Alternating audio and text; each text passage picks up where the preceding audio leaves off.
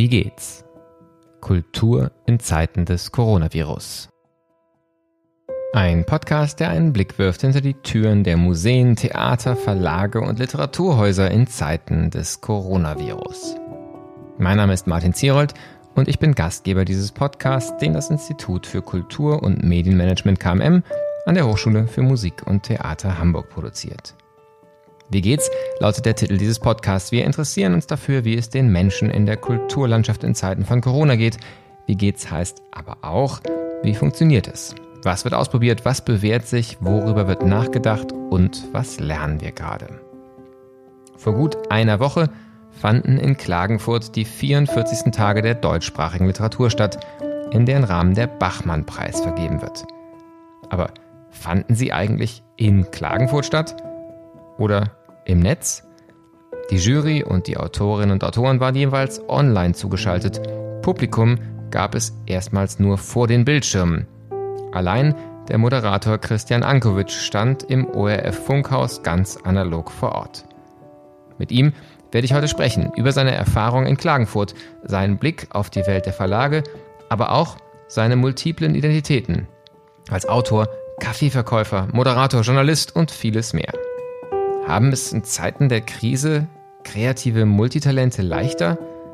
Und was rät einer mit vielen Rollen denen, die sich nach der Sicherheit des einen festen Jobs sehnen? Darüber spreche ich mit meinem heutigen Gast Christian Ankovic, dem Moderator nicht nur des Bachmann-Preises, sondern auch der Literatursendung Lesart im ORF. Selbst Autor mehrerer Sach Sachbücher, darunter das Universalhandbuch Dr. Ankovics kleines Konversationslexikon und Ratgeber wie Mach's falsch und du machst es richtig, die Kunst der paradoxen Lebensführung.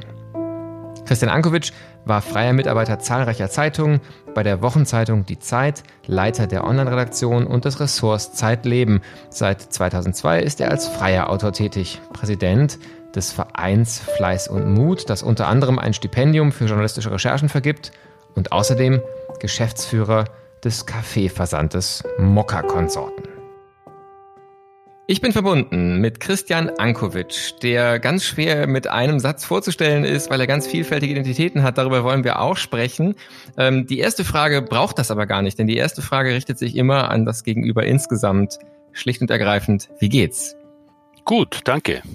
Also wenn Sie darauf abheben, dass Sie jetzt krisenhafte Schilderungen ähnlichen, damit kann ich nicht dienen, denn für mich hat sich durch die ganze Thematik jetzt mit Corona und so eigentlich in meinem subjektiven Erleben nicht viel verändert, außer dass ich keine öffentlichen Verkehrsmittel mehr verwende, sondern ausschließlich Rad fahre. Und dafür bin ich eigentlich ganz dankbar. Aber sonst, als Selbstständiger ist man ja von diesen Lockdown-Geschichten nur sehr bedingt betroffen.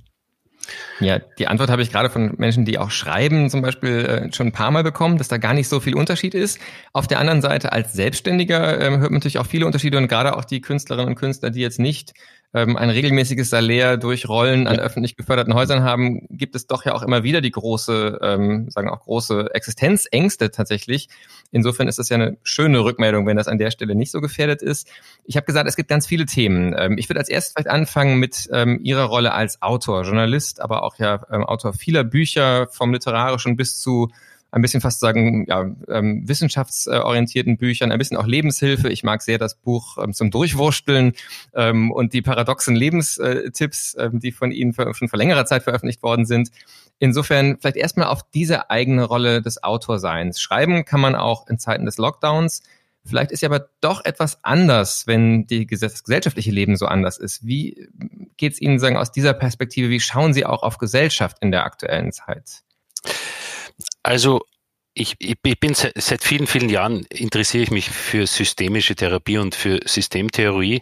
Und insofern sind natürlich monokausale herbei oder so Slots jetzt aus dem Leben rauszuziehen und zu sagen, der Autor funktioniert so und der Privatmensch so. Also an diese Trennung glaube ich prinzipiell nicht. Insofern und Insofern rinnt das eine oder fließt das eine ins andere. Insofern ist der Autor immer gleichzeitig auch Familienpapa und einer, der sich vor irgendwas fürchtet, konkret, genauso wie er einer ist, der moderiert und alles in einem. Und ähm, je länger ich je älter ich werde, umso mehr merke ich, dass diese vielen Existenzformen unterbrochen in eins übergehen, einander bedingen, voraustreiben und alles, was konsistent erscheint, ist eine nachträgliche Interpretation eines intellektuellen Subjekts, dem dem ganzen Durcheinander irgendeine Art von Sinn zuzuschreiben versucht. Das muss ich ganz ehrlich sagen. Insofern ist ja über alles, was wir jetzt reden, sind ja Fiktionen, ja, glaube ich. Also insofern werden Sie mich unschwer als Konstruktivisten erkennen.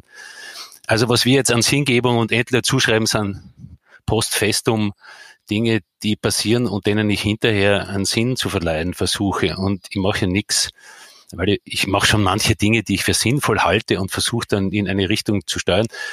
Aber es kommt ja, wie es kommt. Insofern hat mich diese Corona-Geschichte ähm, eigenartig nicht kalt gelassen, aber sie mir auf Österreich ist sie ist mir, was meine subjektive Existenz anlangt, ein bisschen wurscht. Äh, aber aus der globalen Sicht ist es natürlich eine für viele freie Künstlerinnen und Künstler existenzbedrohend etc. Bei Das ist mir vollkommen bewusst. Aber auch da gibt es eine Dissonanz im Kopf, die sagt, es passiert halt alles gleichzeitig und nebeneinander und unverbunden oder einander bedingend hin und her. Mhm ein bisschen viel auf einmal jetzt, aber in ja. diese Richtung, nur damit Sie sehen, das ist so quasi, wie ich versuche, das für mich zurecht zu reimen. Ja.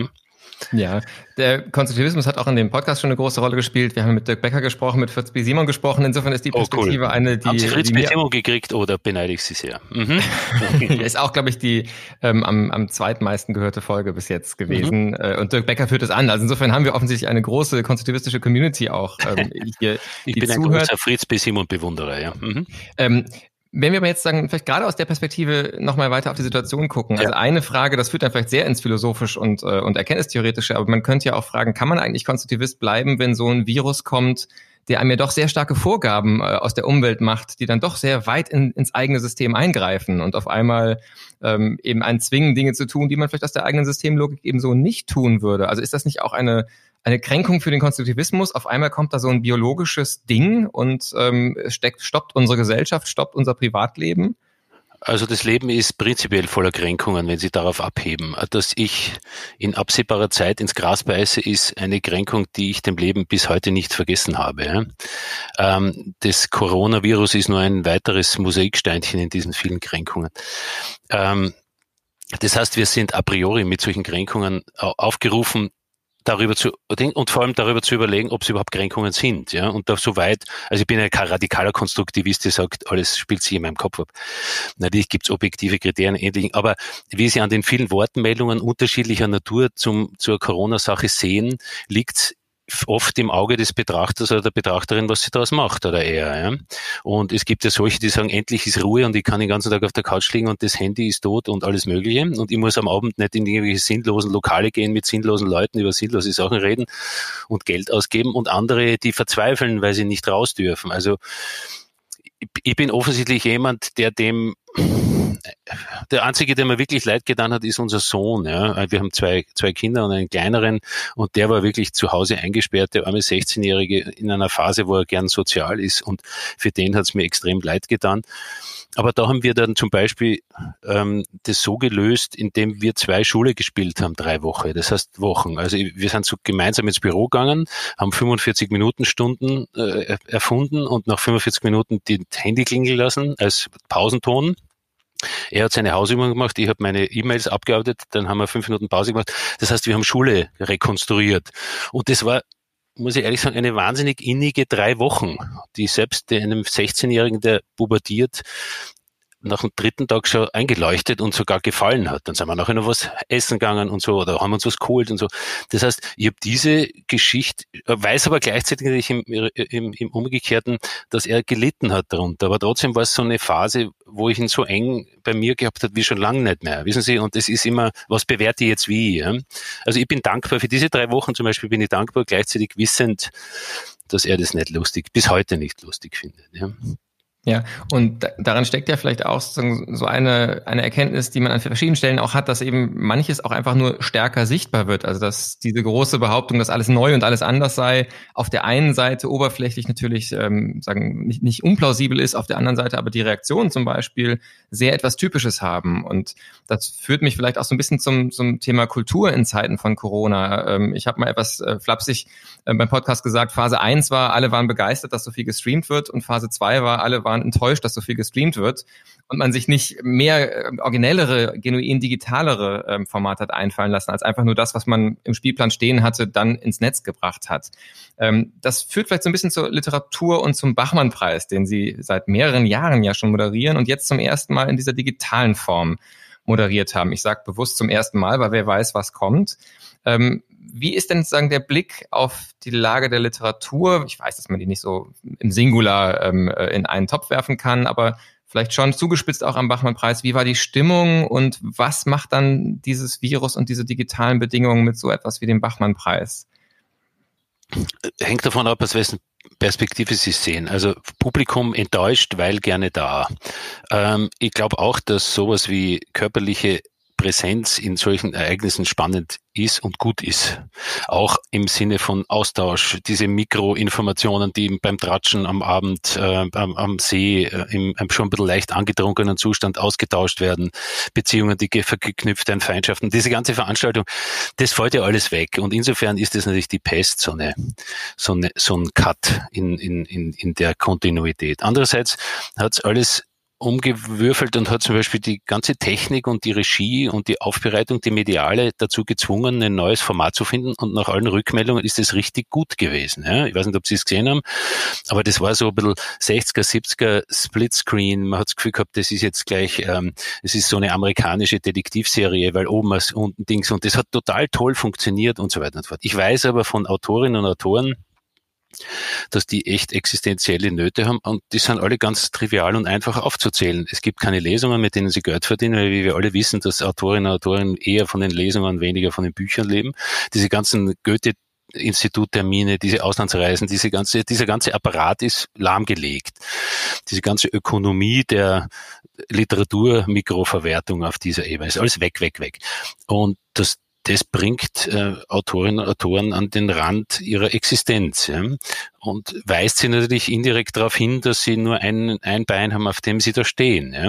Das kann man jetzt niemandem zum Vorwurf machen, aber Fakt ist, diese Mono, diese mono-perspektivische äh, Vorstellung von einem einzigen Tätigkeit in einer einzigen Abfolge einer einzigen Geschichte seinen Lebensunterhalt zu verdienen, ist es so klug? Das ist zum Beispiel jetzt die Frage, die sich jetzt stellt. Ja? Und da ich, und das ist jetzt da ich immer so ein Multi, Multi oder ein Generaldilettant ist ja auch eine Frage, wie man das nennt, ja. Überall ein bisschen und nirgends wirklich. Das hat sich jetzt in so einer Situation erweist sich das als total so internetartig, ich weiche halt auf was anderes aus, ja. Wenn das mit den, mit den Literatur nicht funktioniert oder mit dem Schreiben nicht funktioniert, dann verkaufe ich halt Kaffee, ja. Und wenn Kaffee mich nervt, gehe ich rüber und moderiere ein bisschen, ja. Ähm, und das fühlt sich phasenweise extrem unfokussiert, aber phasenweise auch extrem angenehm an. Ja? Ich kann das niemandem empfehlen, aber ich kann nur sagen, das ist meine Lebenserfahrung und ich glaube, dieses multifunktionale äh, überall ein bisschen ähm, erweist sich in Krisensituationen als eher resistent. Ja? Das ist ja fast so ein bisschen eine, äh, eine Theorie von Niklas Nassim Taleb, der mal gesagt hat, es braucht ja. eigentlich was wie Antifragilität. Also im besten Fall ähm, mindestens nicht fragil zu sein, im besten Fall vielleicht ja. sogar von solchen ähm, Krisenmomenten sogar profitieren zu können, weil man auch Chancen ergreifen kann. Ähm, Alex sagt ja zu Recht, Fische in Teichen, wo dich der Zufall und zwar der positive Zufall mit Wucht erwischen kann. Und das ist Buchmarkt, ist nach wie vor, sind diese positiven schwarzen Schwäne, die, wenn man Glück hat, und ich habe das ja zweimal erlebt, verkauft der Buch plötzlich 100.000 Stück und man weiß eigentlich nicht warum. Ja? Und ich habe es ja nie mehr reproduzieren können. Ja? Also man glaubt am Anfang, man ist das selber, das ist natürlich sinnlos. Das sind systemische äh, Zufälligkeiten, Knoten in der Zeit, der liebe Gott, äh, man selber, gerade geht einer über die Straße in dem Augenblick, wo und so weiter und so fort. Also die Zuschreibung an handelnde Subjekte, dass das herstellbar, die, von der bin ich relativ stark abgekommen, von dieser Vorstellung. Ja. Ja, ähm, wenn wir jetzt sagen nochmal auf den auf den Literaturmarkt ja. oder mhm. Literaturbereich äh, weiter gucken. Also Sie haben schon gesagt, für Autorinnen und Autoren ist, wirft das gerade nochmal massiv die Frage auf, äh, kann man eigentlich sagen ein Leben lang auf diese Rolle setzen? Müsste man nicht mit mehreren Sachen oder ist aber schläft man jedenfalls nicht besser, wenn man äh, mehrere Alternativen auch hat ähm, und nicht alles auf diese Karte setzt? Ähm, eine Frage, die ich jetzt nochmal für den, den Literaturbereich, also auch Verlage und so weiter habe, ist ja auch, wie antifragil ist der? Ähm, meine erste Frage wäre vielleicht ganz unabhängig von Corona. Gefühlt liest man an einem Tag den großen äh, Abgesang auf die Literatur, das Digitale macht das ohnehin kaputt und Amazon hat es schon längst kaputt gemacht. Und am nächsten Tag liest man jemanden, der sagt, es wird doch so viel gelesen wie noch nie, es geht der Literatur blendend, Experimentierfreude ist da. Ähm, meine erste Frage wäre jetzt erstmal einfach, welche Einschätzung haben denn Sie zum Status unserer Literatur ganz unabhängig von Corona? Müssen wir uns Sorgen machen, auch um das Ökosystem mit den Buchhandlungen? Oder haben wir das Schlimmste in Anführungszeichen hinter uns und es hat sich jetzt so ein relativ stabiles äh, System gefunden, wenn Corona nicht gewesen wäre jedenfalls? Also wie, wie geht's der Literatur ähm, vor Corona aus Ihrer Sicht, auch gerade mit den vielen Stimmen, die Sie ja durch Ihre vielen verschiedenen Kontakte äh, hören? Also, äh, wie, wie ist der Literatur? Also, also auf dem, dem, dem Feld der Literatur. Wer ist die Literatur? So. Die Person kennen wir beide, glaube ich, nicht. Also diese die Subjektivierung der Literatur. Also ich kenne ein paar Autoren und habe den Eindruck, denen tut es nicht schlecht. Wo ich wirklich glaube, eine Ahnung zu haben, ist, wie Verlage operieren und aufgestellt sind strategisch, wie es so hässlich heißt. Und da mache ich mir echt Sorgen um viele Verlage. Ja? Und zwar deswegen, weil, und auch aus eigener Erfahrung nicht in einem, sondern mehreren Verlagen, dies, und das ist ja das Faszinierende an Verlagen, die sind so unfassbar antiquiert positioniert und agieren so, dass es sowieso ein Wunder ist, dass sie mit dieser Antiquiertheit überhaupt noch existieren. Ja? Weil die haben ein Produkt, das sie mit wahnsinniger Liebe und Zuneigung hervorbringen, sind die, einer der letzten Inhaltsproduzenten, schlechthin die Verlage, also jeder, der ihnen die Füße küssen müsste. Und sie produzieren ununterbrochen Goldschätze und machen nichts draus. Ja. Die sind nicht ansatzweise in der Lage, ähm, das irgendwie mehr perspektivisch multidimensional weiterzuverwerten. Nur, nur der Umstand, ich als Sachbuchautor zum Beispiel weiß das, wie das ist, Verlage nehmen Einladungen von Buchhandlungen entgegen, dass der Autor kommt und was vorliest und reichen das an den Autor weiter. Das ist das ganze Businessmodell. Das ist absurd, ja. Sie sind ja nicht einmal in der Lage, sowas wie eine Speaker-Truppe zu machen und ihre eigenen Autoren und Autoren ein bisschen zu schulen, damit sie ordentlich rüberkommen und ihnen ordentlichen Klamotten anzuziehen, damit sie ein bisschen netter ausschauen und da davon 25 Prozent Geld zu nehmen. Nichts von alledem. Und ich weiß nicht, wie lange die eigentlich nur, worauf die alle warten, ja. Äh, äh, und, und ähnlich funktionieren Buchhandlungen. Das Einzige, was machen, ist, sie stellen halt vorne ein paar Kaffeetassen hin, wo Lies mehr draufsteht. Das ist dann Non-Books, ja. Okay. Und gleichzeitig starren alle auf Amazon, ja. Äh, ich, finde Amazon zum Kotzen, ja, aber ähm, aber warum dann der Zentralverband des deutschen Antiquariats sich selber an Amazon verkauft, muss man auch mal jemand erklären. Ja? Das heißt, dass ich, wenn ich antike Bücher kaufe, nicht mehr bei den Antiquitätenhändlern kaufe, sondern direkt bei Amazon, ohne dass ich es will und Ahnung habe. Das heißt, da kehren wie immer mehrere Leute dazu und die Verlage tun derzeit meiner Meinung nach nicht viel, ihren Autorinnen und Autoren den Arsch zu retten ja? und sich selber erst recht nicht. Und ich möchte wissen, wann das kommt. Ich weiß nicht wann. Und äh, von der her sehe ich eine große Bringschuld und eine große Innovationsdruck, aber das scheint, ähm, weiß es nicht. Vielleicht können Sie mir das erklären. Ich verstehe es nicht. Ne, die Frage wäre zunächst auch nochmal, ob gerade denn was gelernt worden ist aus dieser Krise heraus, weil das ist ja die Hoffnung, die am Anfang der Krise für viele Bereiche war. In den Theatern zum Beispiel, in den Museen hat man gesagt, jetzt werden die digitaler. Auch da kann man skeptisch sein, wie viel bleiben wird. Aber zumindest gab es ein Was wollen Sie am Theater denn digital machen? Theater lebt davon, dass vorne welche sitzen und schwitzen und im Publikum auch welche und zuschauen und das ist körperliche Präsenz, ja. Ich, will, ich schaue keine Theaterstücke im Internet, ich bin ja nicht verrückt, ja. Was soll, ich meine, ich starre eh schon den ganzen Tag in diese blöde Kiste und dann soll ich am Abend in die Kult, na, ich bin doch froh, wenn ich mal endlich mich loseise von diesem äh, Tunnelblick, von diesem äh, eindimensional, sehr gruselig. Ja? Und insofern diese ganzen Digitalisierungsprojekte, Dingsbums, ich glaube an das überhaupt null, überhaupt nicht. Das Einzige, was funktioniert, ist Rezzo-Musik, ja? Äh, diese Art von, von, von Formaten. Und ich weiß nicht, haben Sie, ich glaube nicht, dass Sie Ehrgeiz haben, sich in dieses Format zu quetschen. Ja? Ja, beim Theater Was wir jetzt machen, ist Radio, ja? Wir Was wir machen, ist Radio. Ist, ist Radio genau nur asynchron, äh, sagen zum, zum freien Hören.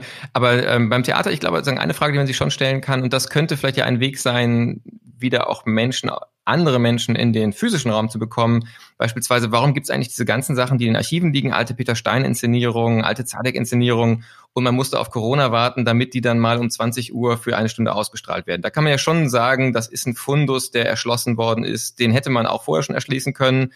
Da war Corona ein Anlass, ähm, dass man einfach sagen eine Goldgrube, wie sie es für den Verlage sagen, mal zugänglich gemacht hat, die längst da war. Die Österreicher und, sind da ganz vorne weg, weil die haben den Sender ORF 3 gegründet. Den gibt's ein paar Jahre und dort können sie äh, aus den 50er und 60er Jahren Fernsehbeiträge sehen und riesengroße Theaterinszenierungen und so. Große, ich weiß nicht, was es da alles gab. Ich hab, äh, Otto Schenk, äh, nicht nur, sondern auch große Burgtheaterinszenierungen und so weiter, Voss und so. Nur der, auch der ORF hat aufgehört, ähm, sein Budget in die Aufzeichnungen dieser Kulturschätze ähm, äh, zu legen. Ich weiß nicht, ob heute noch in Burgtheater große äh, Aufzeichnungen, soweit ich weiß, nicht mehr. Ja? Aber die haben zum Beispiel das durchaus erkannt, ohne Corona, und das schätzen die Leute äh, sehr. Da haben Sie vollkommen recht. Also diese Art von Retrospektive zugänglich zu machen. Aber das unmittelbare Erleben, glauben Sie, dass das substituierbar ist? Nee, da bin ich auch absolut sicher, sowohl bei Musik als auch bei, äh, bei Theater, dass das und genau aus den Gründen, ich glaube, in, in Zeiten von Zoom-Konferenzen noch und nöcher ist diese Sehnsucht, äh, da eine Alternative zu haben, als auf den Bildschirm zu schauen, eher noch stärker geworden. Ich denke nur, dass sagen eine Experimentierfreude mit dem Digitalen und nicht ein kategorisches Ablehnen, dass das schon an manchen Häusern begonnen hat, die eben gar nicht sehr dahin gehen muss, ähm, das statt dem Klassischen zu machen, sondern eher zu sagen, lass uns doch gucken, was wir ästhetisch ähm, auch auf einem anderen Niveau, als eben einfach nur ähm, einen Schauspieler in der Küche kurzen drei Sätze vorlesen zu lassen, ähm, dass das schon auch was Wertvolles ist, was vielleicht eine Generation auch wieder neugierig auf diese Form macht, die dann auch mit einer anderen Haltung reingehen, als wenn ihre Lehrerin in der sechsten Klasse sie zwingt, ähm, eine Schullektüre sich auf der Bühne anzugucken. Ja. Aber gut, die Frage, gut, aber das hat diese diese Dienstleistung macht ja YouTube schon im großen Stil. Wer, wer Kinder hat, äh, die YouTube nutzen, weiß, von welchen abgelegenen äh, Erkenntnisabenteuern die berichten, nur weil sie sich stundenlang durch diese Welten pflügen. Das Kind schaut bei uns abgelegenste Dokumentationen über irgendwelche eigenartigen Bienen in die weiß nicht wo im Himalaya äh, und genauso wie er alte Spiegel-Reportagen ähm, über die Reeperbahn aus den 80er Jahren sich anschaut. Das heißt, diese Art von, von, von liegt ja ohnehin finde ich in Tonnenweise schon rum. Ich weiß nicht, ob da qualitativ jetzt durch, wenn die, wenn die Schaubühne jetzt ein Ausschnitt aus dem Ding, ob das ist ein frommer Wunsch. Ich verstehe total, wo Sie hinwollen und, und ich würde alles tun, damit es Wahrheit wird, aber ich habe das Gefühl, das funktioniert auf anderen Ebenen ohnehin schon oder eben nicht. Ja. Aber da müssen wir radikaler werden. Dann, dann ist doch die Frage, ähm, wo stehen wir in 20 Jahren? Müssen wir uns einfach darauf einstellen? Und ist es dann nicht vielleicht auch gut, wenn manche Sachen lieber schneller als später sterben? Also wäre dann nicht die Konsequenz zu sagen, dann lasst uns bestimmte Dinge, die einfach aus der Zeit gefallen sind, radikal jedenfalls weniger werden. Und vielleicht ist die, sagen wir, auch die Wirtschaftskrise, die ja kommen wird, die auch Finanzierung von Kultur in Frage stellen wird, dann ein Anlass, Sachen sterben zu lassen und die dahin zu tun, wo Neues entsteht. Haben Sie mich jetzt so verstanden? Na, ich frage das als zugespitzte Gegenfrage, ob das nicht nee, die Konsequenz wäre. Nein, um Gottes Willen, ganz im Gegenteil. Ich würde das nur, ich würde, und jetzt widerspreche ich mal gleich, ich, es, das ist natürlich die Kehrseite dieses antiquierten Modells der Verlage, das ich vorhin jetzt gegeißelt habe, ist im Umkehrschluss, äh, mir kommen die Tränen, wenn ich in den Verlag gehe, wenn ich dort Leute sehe, die an einem Satz eine Viertelstunde debattieren mit einem. Ich meine, das ist doch traumhaft, ja. Das ist ja, man glaubt ja, das gibt's gar nicht mehr, aber doch gibt's immer noch, ja.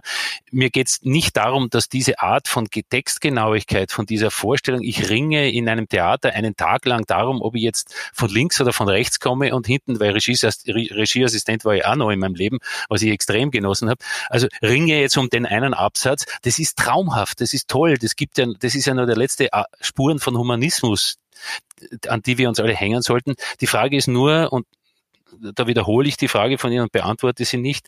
Ähm, wie erhalten wir das in, in Zeiten, ob das digital geht? Ich habe nicht einen Hauch einer Idee. Ähm, niemand hat uns vor einem halben Jahr gesagt, es kommt Corona. Es hat uns vor 2008 niemand gesagt, in einem halben Jahr explodiert irgendwas. 2001, dass da jemand in einem Hoch... Also ich bin, ex, ich bin extrem vorsichtig, jede Art von Zukunftsforschung, das heute für unseriöse, unseriöse Märchen-Dingsbums. Ich bin da völlig bei Taleb, der sagt, es passieren so schlagartige Dinge, die schlagartig alle möglichen Spielregeln ändern und die sind nicht antizipierbar. Das ist ja das Wesen davon. Alles, was wir jetzt machen, so quasi in fünf und in zehn Jahren wird, wird, wird, ähm, das, äh, das ist alles moderne Märchenerzählerei, obwohl einzelne Details hier und da zutreffen. Ja? Also reine Wahrscheinlichkeitsrechnung, dass von 100 Leuten, wenn nur 100 Leute Vorhersage treffen, dass einer dabei ist, der durch Zufall, den hole ich mir dann. Ja?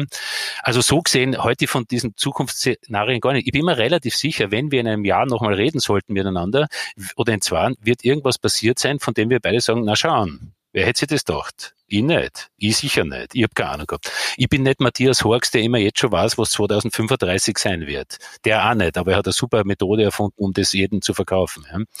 Super Businessmodell. Ja, das ist natürlich das Versprechen, wenn, wenn der, das Gegenüber das Gefühl hat, gar nichts zu wissen, dann vertraut natürlich gern der, der zumindest suggeriert, er wüsste was.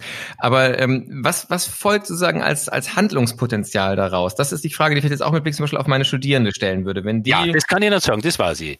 Ja. Mehrdimensional positionieren. Das heißt, nicht nur auf eine Karte, ganz trivial, nicht ein, sondern vier mindestens.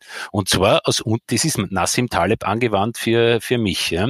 Äh, nicht auf eine Geschichte, sondern auf drei gleichzeitig. Und zwar in Feldern operieren, wo man damit rechnen kann, nicht damit rechnen darf, aber wo die Möglichkeit passiert, dass durch Zufall was erfolgreich wird. Buch, Bücher schreiben ist zum Beispiel, wie ich, das habe ich abgeleitet aus Taleb, deswegen mache ich das auch konsequent. Bücher schreiben ist herausfordern positive Zufälle. Wenn man Glück hat, wird's was, wenn man Pech hat, wird's nichts.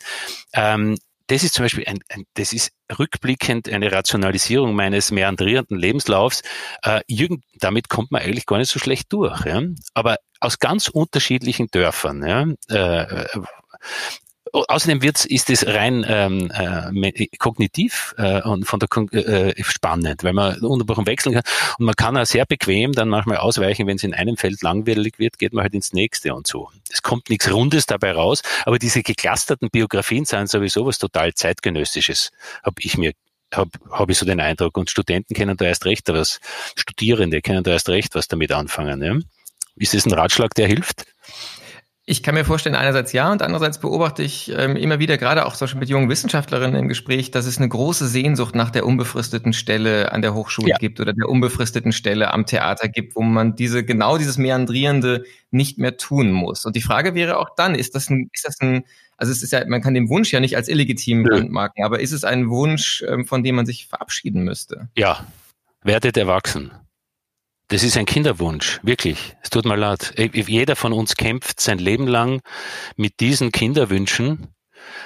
Mami, Papi, wer auch immer, regelt es für mich, bewahre mich mein Leben lang vor Dingsbums. Äh, die, äh, spätestens, wenn man Kinder kriegt, kommt man drauf, so, so spürt das nicht. Ja, weil man nämlich äh, da, äh, Kinder sind echt ein, ein, ein alleiniger Erkenntnis theoretisch, um es jetzt ganz hoch zu hängen. Ein so ein Hammer, äh, Hammerereignis, denn man kommt drauf, man ist, man ist derjenige, der jetzt für andere äh, ein paar Sachen erledigen muss. Und die schauen einen an und wenn man selber Panik zeigt, werden sie mit panisch. Und das ist eine Geschichte, die macht man genau einmal und nie mehr wieder. Das heißt, das ist eine Form von Erwachsenwerden, die, die, die unangenehm ist, aber um die man nicht rumkommt. Und die Hoffnung ist 100 Prozent, jede Form von Hoffnung und Wunsch sind verständlich. Die Gegenfrage ist nur, sind Sie sicher, dass Sie die Erfüllung des Wunsches sie nicht unglücklicher macht. Ja? Be bewahre uns vor der, was wir wünschen. Jenny Holzer, ich habe das lang für einen total blöden Satz gehalten. Mittlerweile weiß ich, dass der, dass der sehr, sehr klug ist. Also ist der Wunsch etwas, was wirklich, weil ich, ich, hab, ich war in der Position, ich war bei der Zeit angestellt und wollte dort ja nie mehr weggehen, weil wenn man bei der Zeit mal angestellt ist, geht man nicht mehr weg. Ja? Und dann hat aber die Chefin irgendwann die Herausgeber irgendwann gesagt, äh, wieder schauen. Ja? Und ich bin gezwungen worden, so eine lebenslange Stellung aufzugeben. Und das war echt jahrelanger Kampf um, um Selbstbehauptung. Ja? Äh, und dass das jemand nicht haben will, verstehe, vollkommenes Verständnis, das ist echt unangenehm, ja, muss ich ganz ehrlich sagen. Aber man wird, früher oder später kommt man nicht drum rum. Insofern besser, man macht es aus eigener, aus eigener und lässt sich nicht auch noch ähm, zwingen dazu, das machen zu müssen. Ja. Insofern würde ich den Studierenden wirklich sagen, ähm, erwachsen werden, aber ich meine das nicht böse, sondern nur als, als gut gemeinten Rat eines älteren weißen Mannes. Ja?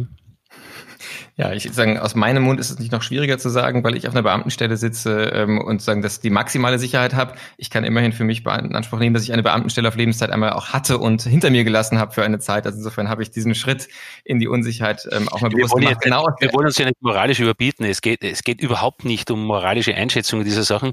Ich sage nur, wenn Sie es kriegen und damit glücklich sind und ansteuern, vollkommen legitim. Die Wahrscheinlichkeit, dass Sie es kriegen, ist jetzt nicht so hoch und man sollte eine Rückfallposition haben, äh, mit der man genauso glücklich ist, wenn man sie eben nicht kriegt. Ich würde mich von dieser Vorstellung einer Sicherheit in Beamtenposition ähm, verabschieden, obwohl ich aus einer Beamtenfamilie komme, wo das alle haben. Ja.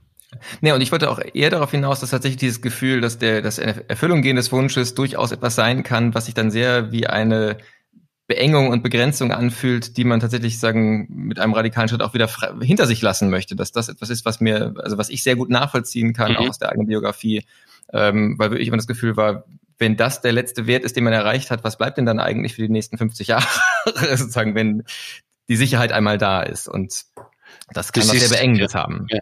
Aber ja. ich, ich, ich weiß schon, dass sich viele Leute, die angestellt sind, Nächte, wo man als Selbstständiger wirklich im wahrsten Sinne des Wortes wach liegt und sich überlegt, wie man morgen die zwei Angestellten, die man hat, nur bezahlen kann, äh, dass man das nicht haben will, äh, das kann ich 100% nachvollziehen. Das ist echt nicht, ist nicht, ist nicht lustig. Ja, Sie haben ja vorhin gesagt, wenn wir in ein, zwei Jahren sprechen äh, nochmal, dann werden wir überrascht sein, wie die Sachen sich entwickelt haben. Ähm, das glaube ich auch. Ich würde mich freuen, wenn wir äh, nochmal wieder sprechen. Vielleicht eher in einem als in zwei Jahren. Für heute müssen wir zum Ende kommen. Die letzte Frage, die ich immer stelle, ist die Frage nach Inspirationsorten oder auch Praktiken der Inspiration. Vielleicht gerade in so einer Zeit, ähm, die viel technologische Bildschirmarbeit mhm. verlangt. Was ist für Sie so ein Moment von Inspiration oder auch von Energietanken? Ähm, Bewegung Bewegung und Denken nicht ohne Grund, Peripathetika, also Bewegung und Nachdenken und zu sich kommen ist eine extrem, äh, eine extrem gültige Erkenntnis, nicht von mir, sondern aus der Embodiment-Forschung. Das würde ich wirklich jedem empfehlen, der zu sich kommen will, aufzustehen, äh, eine halbe Stunde spazieren zu gehen und, und dabei einfach im Kopf kommen zu lassen, was kommt.